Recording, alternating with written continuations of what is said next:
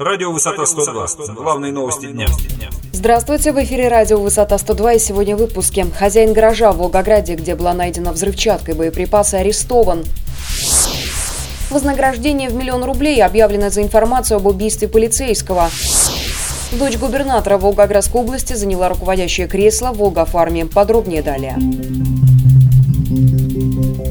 Арестован хозяин гаража с арсеналом и складом взрывчатки в Волгограде. По сообщению пресс-службы управления ФСБ по региону, заключен под стражу 55-летний житель Тракторозаводского района. В одном из боксов гаражного кооператива, которого были обнаружены полгода назад, 50 единиц огнестрельного оружия – это автоматы, пулеметы, гранатометы, винтовки и пистолеты как современного производства, так и времен Великой Отечественной. Также нашли 7 килограммов взрывчатки в тротиловом эквиваленте и 9 тысяч патронов различного калибра. Следственным отделом ФСБ России по Волгоградской области возбуждено уголовное дело. Вознаграждение в 1 миллион рублей объявлено Главным управлением МВД по Волгоградской области за информацию об убийце полицейского. Напомним, тело сотрудника линейного отдела МВД было обнаружено 29 сентября этого года на окраине хутора Бобры в Среднеактубинском районе области.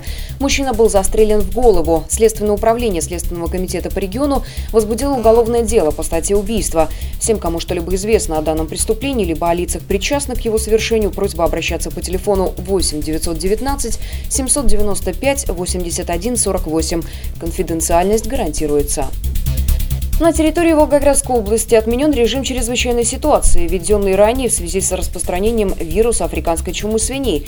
Пресс-служба губернатора сообщила, что все очаги АЧС на территории региона ликвидированы, карантинные мероприятия выполнены, отменены ограничения по АЧС. Снят запрет на продажу свинины на рынках региона, но вместе с тем, как отмечается в сообщении пресс-службы, мероприятия комплексного плана по предупреждению возникновения АЧС будут продолжены.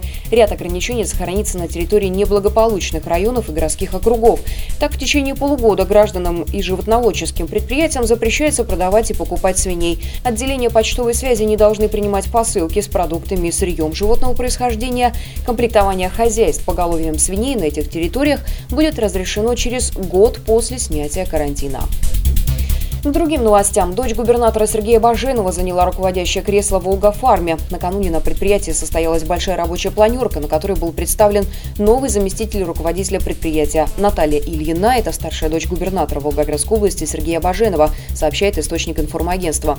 Интересно, что на последних выборах в Думу Астраханской области Наталья Ильина, как сообщали астраханские СМИ, получила рекордное количество голосов. За кандидата от партии «Единая Россия» проголосовало выше 70% избирателей Астрахани, но неожиданно Неожиданно Ильина отказалась от депутатского мандата в пользу Муниры Шабановой. Как известно, сегодня Шабанова является и депутатом Астраханского собрания, и советником губернатора Сергея Баженова по экономическим вопросам в Волгограде.